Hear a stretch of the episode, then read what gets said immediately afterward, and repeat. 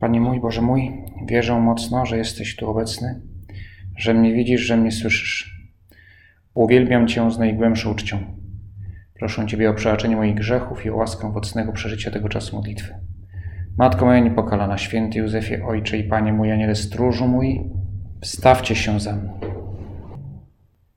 Po części, bowiem tylko poznajemy, po części prorokujemy. Zaś przyjdzie to, co jest doskonałe, zniknie to, co jest częściowe.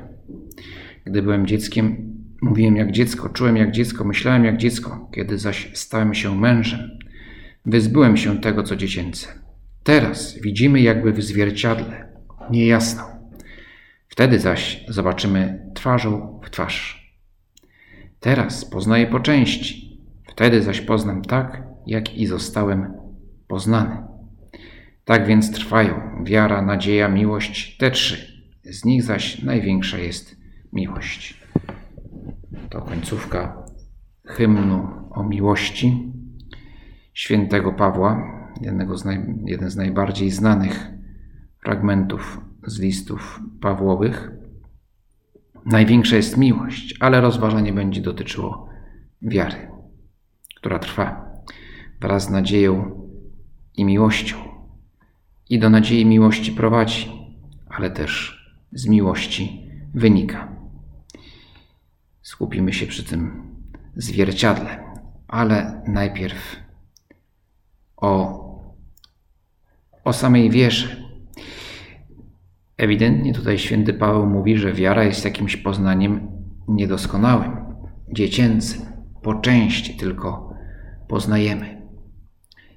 Ale, i to odnosi się tutaj do, do wiary, jakby mówiąc, to poznanie przez miłość, a więc przez bezpośredni kontakt z Bogiem, który, w który wejdziemy nie w tym świecie, ale po śmierci, przechodząc do wieczności, dopiero to jest poznanie pełne. Tutaj, w tym świecie, w życiu doczesnym, poznanie jest częściowe, cząstkowe, niepełne, które wymaga ciągłego udoskonalania, wzrostu, a i tak pełnię osiągnie dopiero w przyszłym świecie.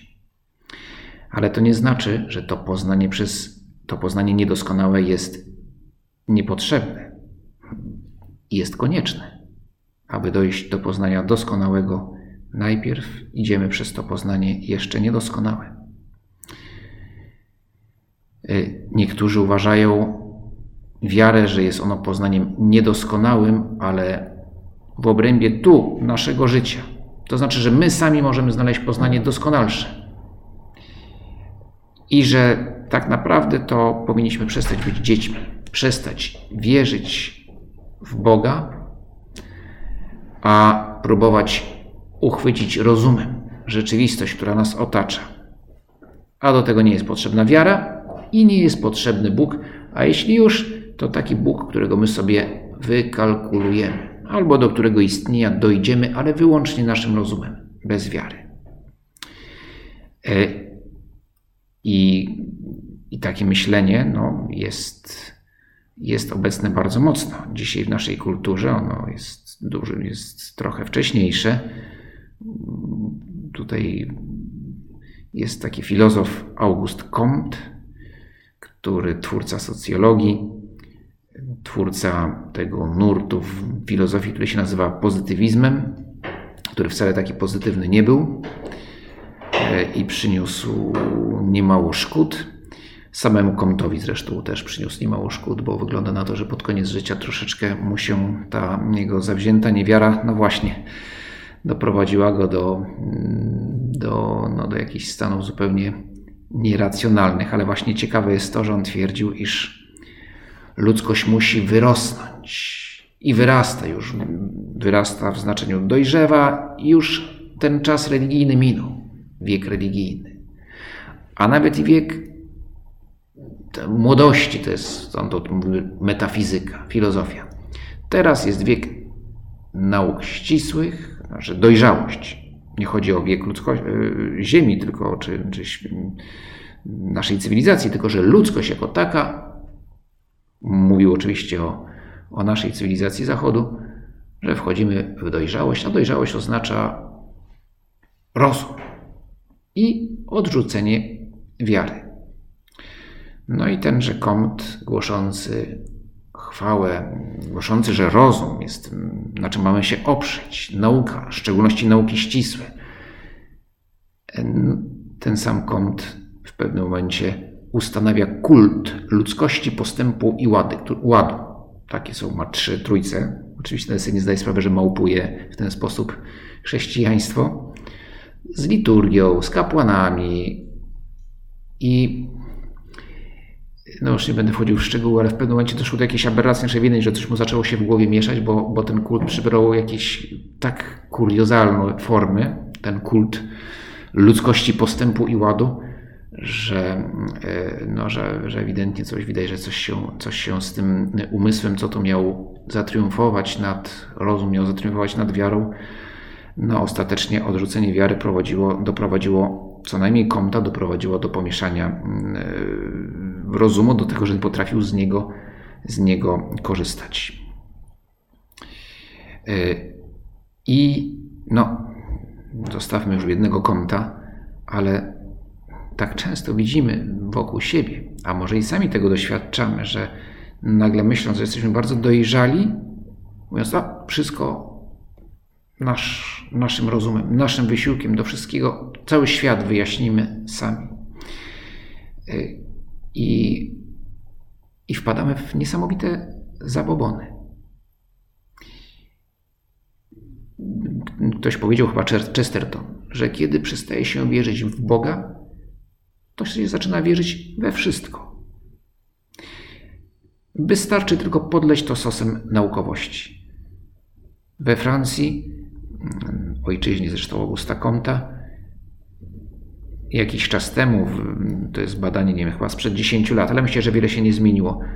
Badanie, y, czy statystyki, nawet nie badanie, tylko po prostu dane statystyczne o wykonywanych zawodach i wyszło na to, że zarejestrowanych wróżek jest więcej niż wszystkich duchownych, wszystkich religii razem wziętych i więcej niż policjantów.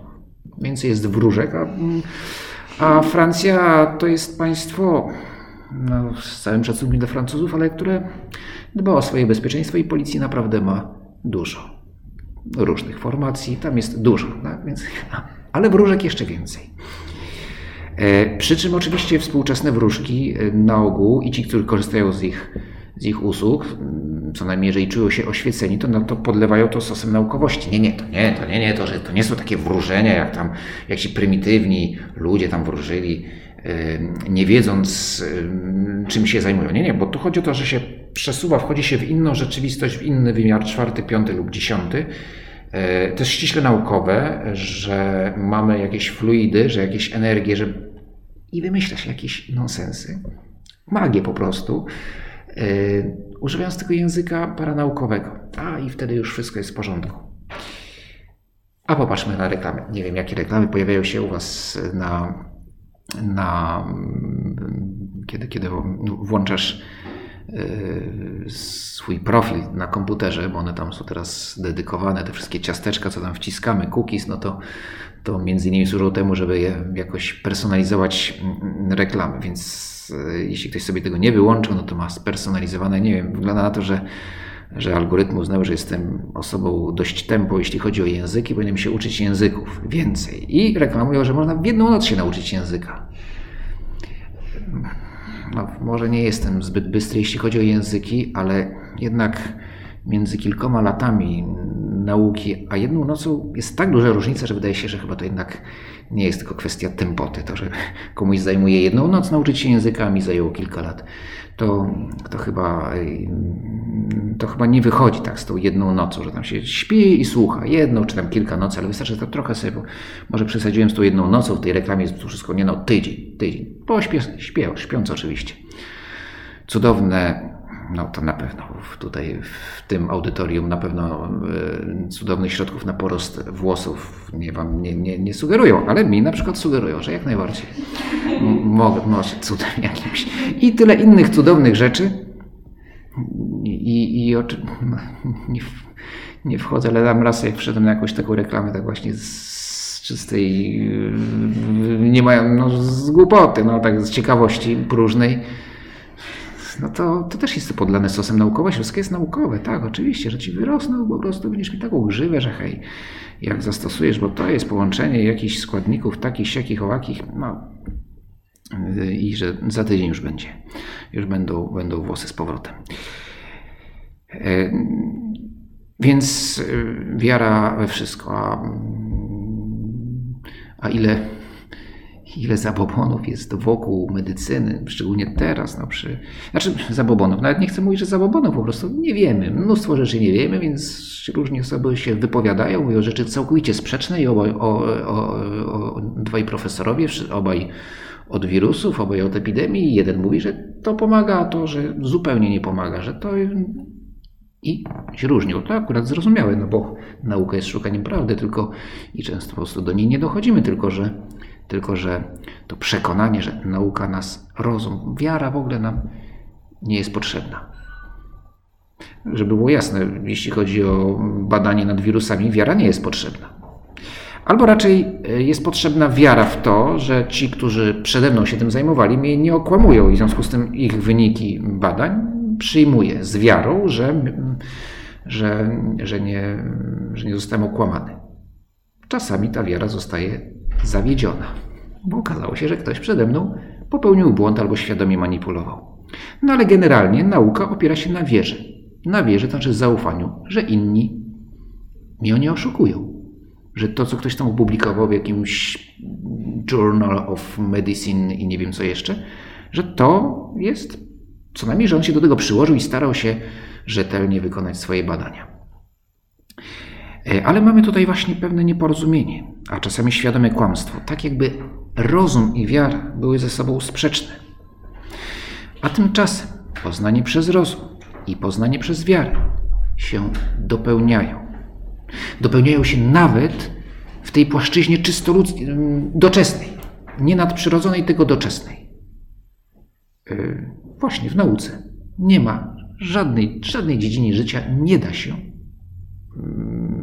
funkcjonować bez wiary, to znaczy zaufania, że ktoś mi mówi prawdę.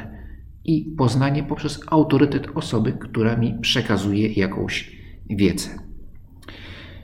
I pragnienie, aby wszystko udowodnić samemu, byłoby przejawem skrajnego irracjonalizmu, bo to się po prostu nie da. Że ktoś, kto by sądził, że jest w stanie całą wiedzę zbudować od początku, od zera, e, własnymi siłami, no, jest odrealniony, to znaczy i nie myśli, nie, nie ma zdrowego, brakuje mu zdrowego rozsądku. Ale mówimy tu o czymś e, głębszym. Mówimy o wierze religijnej, a to jest coś więcej niż tylko przyjęcie prawdy na mocy czyjegoś autorytetu. W takim znaczeniu mówimy o wierze w poznaniu takim e, międzyludzkim. Komuś ufam, że mówi prawdę. Ale tutaj w odniesieniu do religii to jest coś więcej. Owszem, przyjmujemy prawdę o, o tych sprawach nadprzyrodzonych najpierw na mocy autorytetu innych ludzi, ale potem, ale potem właśnie sprawy idą głębiej. Ponadto te prawdy, o których, do których staram się dotrzeć poprzez wiarę, odnoszą się do, to są innego rodzaju prawdy niż niż przyroda. Choć mm, te mm, prawdy religijne pomagają nam w lepszym rozumieniu tego świata doczesnego, ale nie, ale nie odpowiadają nam, bo w ogóle temu nie, nie służą, o to, jak jest zbudowany atom na przykład. Więc budowy atomu nie poznajemy przez wiarę religijną, bo ona w ogóle nie ku temu ma służyć. I to jest zresztą jedno z kolejne nieporozumienie, że po prostu nie mówimy o różnych e, obszarach. Czego innego, innego obszaru rzeczywistości dotyczy wiara religijna, a innego nauka. Choć nie są, choć są one oczywiście, rzeczywistość jest jedna, tak, ale ma różne wymiary. E, tak samo nauka nie odpowie na pytania, które stawia religia czy filozofia. Ale tu mówimy o, o wierze religijnej, ale idziemy dalej. O wierze chrześcijańskiej. wiara chrześcijańska to jest jeszcze coś więcej. Bo wiara chrześcijańska oznacza nie tylko stwierdzić, że Bóg istnieje, że istnieje jakaś rzeczywistość nadprzyrodzona, która na nas wpływa. Nie, że jakaś, ale że jest to osoba, Bóg, który mnie kocha, który mnie stworzył, który chce mojego szczęścia, który coś ode mnie i dla mnie chce, co więcej, który chce mnie samego. I dlatego jestem. I wobec takiej prawdy nie możemy być obojętni. I to jest właśnie cały, cały problem, jaki wielu ludzi ma z wiarą, konkretnie z wiarą chrześcijańską, że ona wymaga odpowiedzi. Bo wielu ludzi ma problem. My wszyscy mamy z tym problem, żeby odpowiedzieć. Bo tak łatwo jest powiedzieć, wielu ludzi. Każdy z nas czasami ma z tym problem. Nie to, że wątpię w istnienie Boga, ale to, że z tego, z tego, że Bóg istnieje i objawia nam się jako ten, który mnie konkretnie kocha i każdego innego człowieka, ta prawdy, wobec tej prawdy nie można pozostać obojętnym. Stwórca świata mnie kocha. To jest taka prawda, że może przytłaczać. I z tego właśnie powodu niemało osób ma kłopot z tym, żeby uwierzyć, żeby przyjąć wiarę. Bo zdają sobie sprawę albo przeczuwają, że wiara miała, oznaczałaby rewolucję w ich życiu, zmianę. I to nie powierzchowną, ale głęboką zmianę. Jutro w Ewangelii usłyszymy przypowieść Pana Jezusa o tym, że nie należy z nowej łaty do starego ubrania przyszywać. To też takie doświadczenie życiowe. Teraz już mało kto się tym zajmuje. Yy, znaczy, nie wiem, czy ktoś jeszcze. Yy, rzadkie jest to, żeby, żeby, żeby w ogóle naszywać łaty na ubranie. Ale, no tak, nowy, nowy materiał się zbiega i niszczy stary materiał, który już nie, nie, nie, nie zmienia swojej, swojej yy, struktury przy, w czasie prania. Pan Jezus proste spostrzeżenie i mówi, ale o co chodzi Panu Jezusowi, kiedy mówi tą przypowieść? Czy potrzebna jest nie tyle, żeby nie mieszać starego i nowego, bo przecież Pan Jezus sięga do całej tradycji e, objawienia Starego Testamentu, więc to nie jest, że a, wszystko, co było przede mną, jest nieważne. Pan Jezus przeciwnie mówi, jest ważne. Ja jestem zwieńczeniem objawienia. Więc nie chodzi o to, żeby nie mieszać tego, co stare i nowe, ale chodzi o to, że przyjęcie Ewangelii wymaga odnowy całego człowieka. Całe muszę się zmienić. Ewangelia mnie zmienia, a ja też muszę się zmienić, aby ją przyjąć. To działanie dwustronne. Najpierw oczywiście jest Bóg, najpierw jest Jego działanie we mnie, ale potem moja odpowiedź. To odpowiedź, która wymaga przemiany. Całkowitej przemiany. A to jest trudne. Albo co najmniej budzi niepokój. Jordan Peterson, który jest dość obecnie znanym, y, szczególnie w kręgach konserwatywnych, y, pisarzem, psychologiem, też filozofem, bo w jakiś sposób to, ta jego, jego twórczość też no, próbuje odpowiedzieć na pytania natury filozoficznej.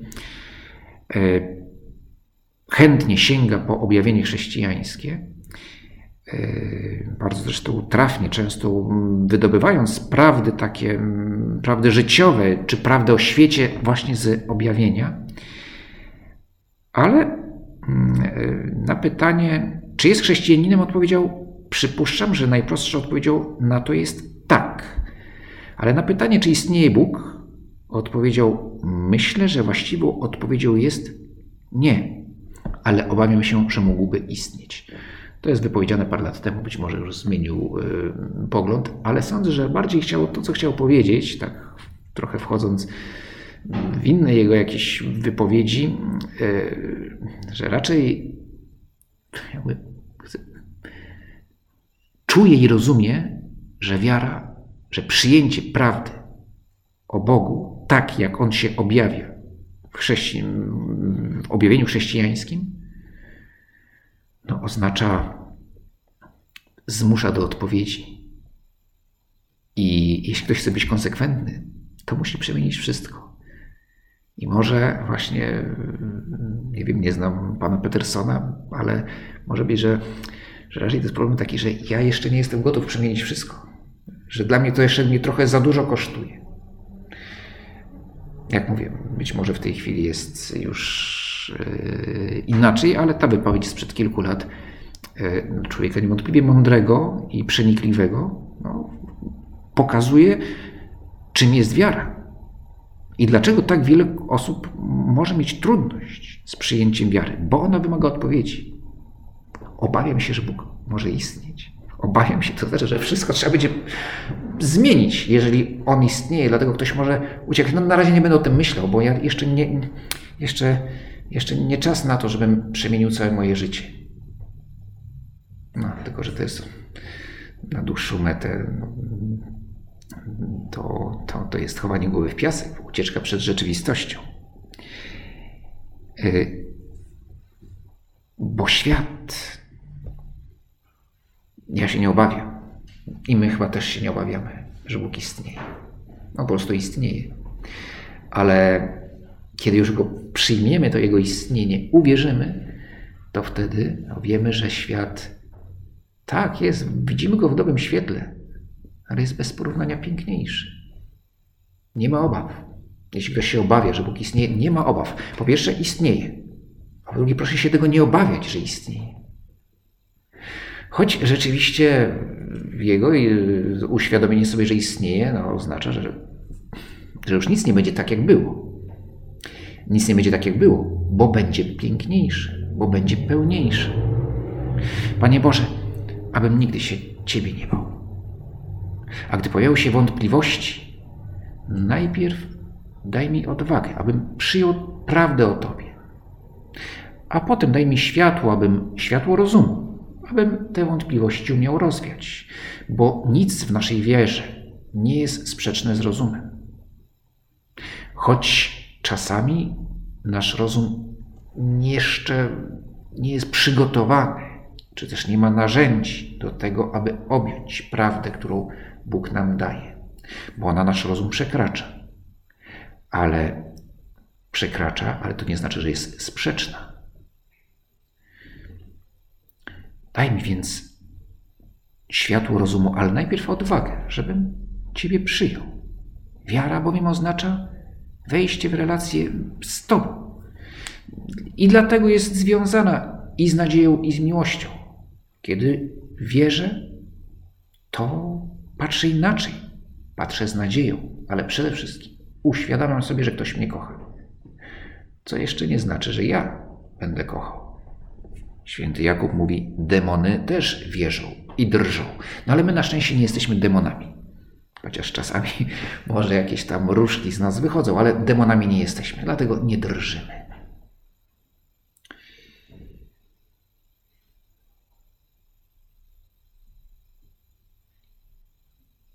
I, i proszę Cię też, Panie Boże, abym nie wypychał Cię z prawdy o Tobie, z mojego życia. Bo też jest, mamy taką skłonność. Ogólnie wierzę, ale w pewnych sektorach zawieszam moją wiarę. Teraz dość modne jest zawieszać swoją wiarę w obszarze szóstego przykazania. Ale wszystkie przykazania są. Tutaj człowiek ma zdolność do tego, żeby zawiesić chwilę obecność Boga że tu, Panie Boże, w siódme się nie wtrącę. Ja teraz mam takie interesy do zrobienia, Panie Boże, że z tym siódmym, że po prostu proszę się na to nie patrzeć. I już. Takie jest życie. W ósmym, no, no też tak jest, że prawda, no muszę, niestety w tej chwili muszę oszczędnie gospodarować prawdą. Panie Boże, te, teraz proszę, proszę to nie, się nie wtrącać. Ostatecznie wypychanie Pana Boga z różnych obszarów życia znaczy od razu jest odrzuceniem pierwszego przykazania. Nie będziesz miał bogów cudzych przede mną, bo oczywiście, że w miejsce Boga prawdziwego wskoczył zaraz bożki różnego rodzaju.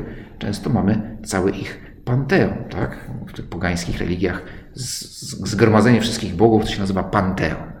Więc można powiedzieć, że też mam taki panteon, tak? różnych bożków, które wskakują w miejsce prawdziwego Boga. Epoka oświecenia to czas odrzucenia wiary. Pewnie uczyliśmy się, pamiętacie z, ze szkoły, z, może też na studiach, oświecenie nauku pokazywane jako epoka wspaniała, właśnie wyjścia człowieka z, z mroków y, myślenia religijnego.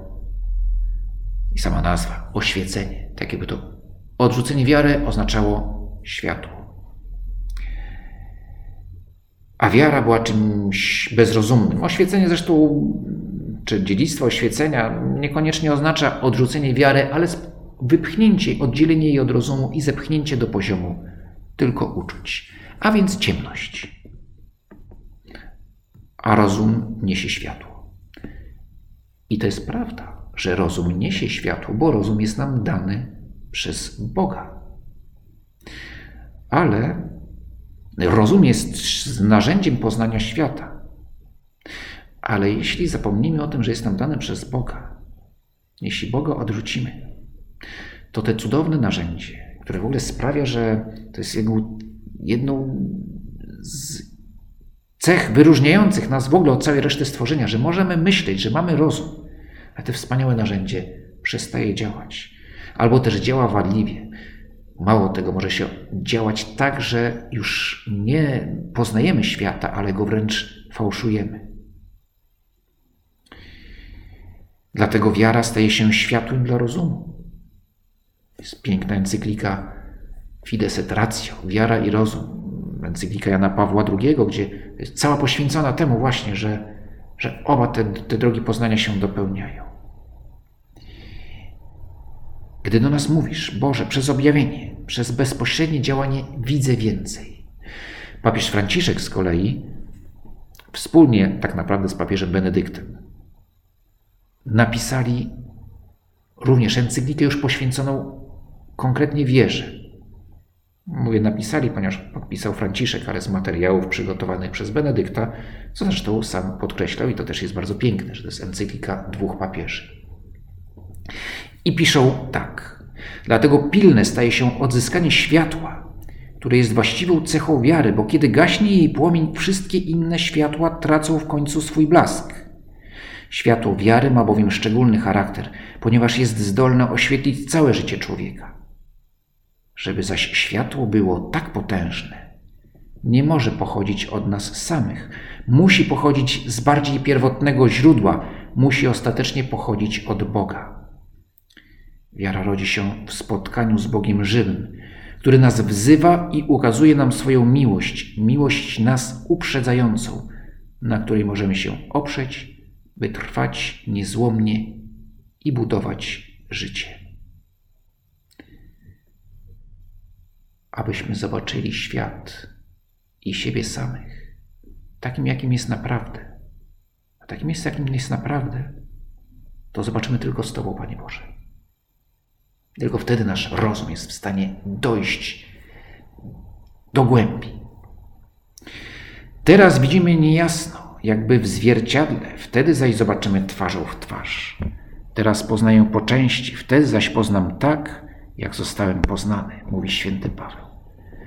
Widzimy niejasno, ale widzimy. W starożytności zwierciadło to był wypolerowany metalowy dysk i do tego odnosi się święty Paweł, nie do zwierciadła takich, jakie znamy. Wprawdzie to zwierciadło oparte o szkło i jakiś tam metal, no, ołów czy rtęć, teraz jakieś inne metale się używa. To też zwierciadło znali już Rzymianie, ale było mało rozpowszechnione. I święty Paweł być może w ogóle niego nigdy nie miał w ręku takiego zwierciadła. Powszechne zwierciadło to albo po prostu miska z wodą, ale, ale, ale no wygodniejsze, choć mniej dokładne, no to było właśnie zwierci, wypolarowany dysk, na którym obraz był niejasny. Czym dla Pawła było to zwierciadło? Tym zwierciadłem jest świat. A co mogę w nim zobaczyć? tak niejasno. Może siebie samego, to pierwsze skojarzenie siebie samego. No bo zwierciadło używa się do tego, żeby popatrzeć się na swoją uroczą buzię, której na, normalnie nie widzę. Nie o tym mówi święty Paweł. Mówi, mm, choć mogę oczywiście zobaczyć siebie samego, ale, ale w świecie, ale wtedy to może oznaczać, że coś się o sobie dowiem, ale mogę też zasłonić to, co święty Paweł chciał, o czym mówi święty Paweł, że możemy zobaczyć Boga po prostu. W tym zwierciadle możemy zobaczyć Boga. On się odbija w swoim stworzeniu. Ale żeby go zobaczyć, potrzebna jest wiara. Bo bez wiary to w tym zwierciadle albo zobaczę tylko siebie, albo nie zobaczę nic, tylko płaski, znaczy zobaczę, nie zobaczę coś, tak. Kawałek metalu wypolerowanego i nic ponadto. Bez wiary nasze spojrzenie na świat może być właśnie takie. Widzimy szarą powierzchnię. I oto idą, zapięci szczelnie, patrzą na prawo, patrzą na lewo, a patrząc, widzą wszystko oddzielne, że dom, że Stasiek, że koń, że drzewo. To jest wiersz Tuwima Strasznie mieszczanie w strasznych mieszka mieszkaniach, w którym dość złośliwie i z taką inteligencką pychą naśmiewa się z, z, prawda, z, z mieszczan właśnie, z klasy średniej, czy jak tam to nazwać. E, ale w tym naśmiewaniu, e, które nie jest godne naśladowania, ale jakaś prawda może być w tym, że czasami, kiedy brakuje nam tego spojrzenia głębszego, które daje wiara, to wiem, oczywiście nie mówi tutaj o wierze. Naśmiewa się również z pobożności ludzi. Ale, e, ale bez wiary to grozi nam to, że widzimy wszystko oddzielnie. Że dom, że Stasiek, że koń, że drzewo. Nie widzimy całości. I tak często dzieje się, do tego może prowadzić owo spojrzenie naukowe, które odcina się zawzięcie, czy wręcz agresywnie od wiary. Tak, widzę, poznaję świat, przyrodę. Tylko, że poznaję, jak ona jest, jak ona działa, ale jej sensu nie rozumiem. To poznanie coś daje? No coś daje, tak, bo jest może mi łatwiej żyć, prawda, bo wiem, wiem jak im lepiej znam przyrodę, która mnie otacza, wiem jak funkcjonuje, tym łatwiej jest mi tam się tutaj odnaleźć, ale siebie samego, sensu swego istnienia, istnienia świata nie pojmę. Bo to dopiero daje poznanie głębsze. I ostatecznie to najgłębsze poznanie. To jest poznanie przez wiarę, w świetle wiary. A jakże inaczej patrzę na świat oczyma wiary. Kiedy jest ona oświetlona Twoim światłem, Panie Boże. Wtedy cały świat mówi o Tobie. Nawet zło w tym świecie dostrzega, czy niedoskonałość. Mówi, to coś jest nie pasuje, coś jest nie tak. I tym bardziej pragnę dobra, którego źródłem jesteś Ty. Więc nawet ten kontrast każe mi zwrócić się ku Tobie i nawet wtedy dostrzegam, choć niejasno, Twoje oblicze. I jak śpiewały czerwone gitary, wszystko mi mówi, że mnie ktoś pokochał. Świat mi mówi, że mnie ktoś pokochał. Ale kto? Bóg. Ty, Panie Boże, mówisz do mnie poprzez świat, że mnie pokochałeś. Że mnie, źle mówię, że mnie pokochałeś. Że mnie kochasz od początku mojego istnienia. I jeszcze wcześniej. Błogosławioność, która uwierzyła, że spełnią Ci się słowa dane od Pana. Maria widzi po zwiastowaniu świat nowymi oczyma. Oczywiście wcześniej to jej spojrzenie było też spojrzeniem wiary. To nie jest, że w chwili zwiastowania nastąpiło nawrócenie, bo Maryja zawsze była zwrócona ku Bogu. Ale ten kolejny krok to przyjęcie kolejnej próby, czy przejście kolejnej próby, szczególnej próby, sprawia, że jej wiara wchodzi na nowy poziom. Co ciekawe, Maryja nie uwierzyła na ślepo. użyła rozumu. Chciała wiedzieć, zadała pytanie. Nawet w tym miejscu, tak, właśnie w tym momencie wiary tak potężnej, która której nikt z nas nie dorówna, wiary Maryi, która przyjmuje, przyjmuje posłanie Archanioła, nawet tutaj y, nie jest ona nie, jest odłączona od rozumu. Maryja zadaje pytanie. I dopiero kiedy uzyska jakąś y, informację, której wymaga jej rozum, wtedy dokonuje aktu wiary. Oczywiście dzieje się to błyskawicznie, a Archanioł nie musi prowadzić przez kilka tygodni lekcji, wy, wykładów i, i rozpisać wszystko na, na, na papirusie, jak to ma być, żeby ona uwierzyła. Nie. I wystarczy tylko, że rozwiać jakąś wątpliwość i wtedy przyjmuje. Także rozum uczestniczy w akcie wiary. Ale oczywiście akt wiary wykracza daleko poza rozum i sprawia, że cały świat się zmienia.